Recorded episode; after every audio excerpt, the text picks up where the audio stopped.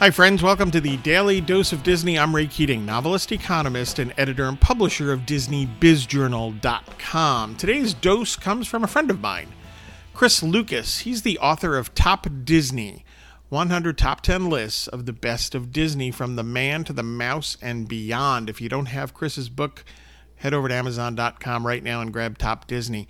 So, what's Chris's quote?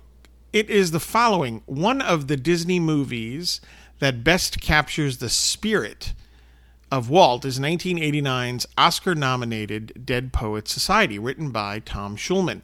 The character of John Keating, brilliantly played by Robin Williams, encourages his young students to live extraordinary lives, to seize the day.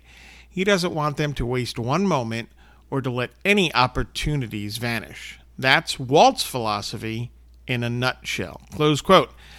Chris Lucas is spot on, right? Carpe diem, seize the day. It is a wonderful film, although I'm not crazy about the ending. Um, but Chris is right. He is, you know, I appreciate finding links between uh, movies, you know, messages in movies and real life or real life people, especially in terms of something positive to take away for your dream, for your business, for your career.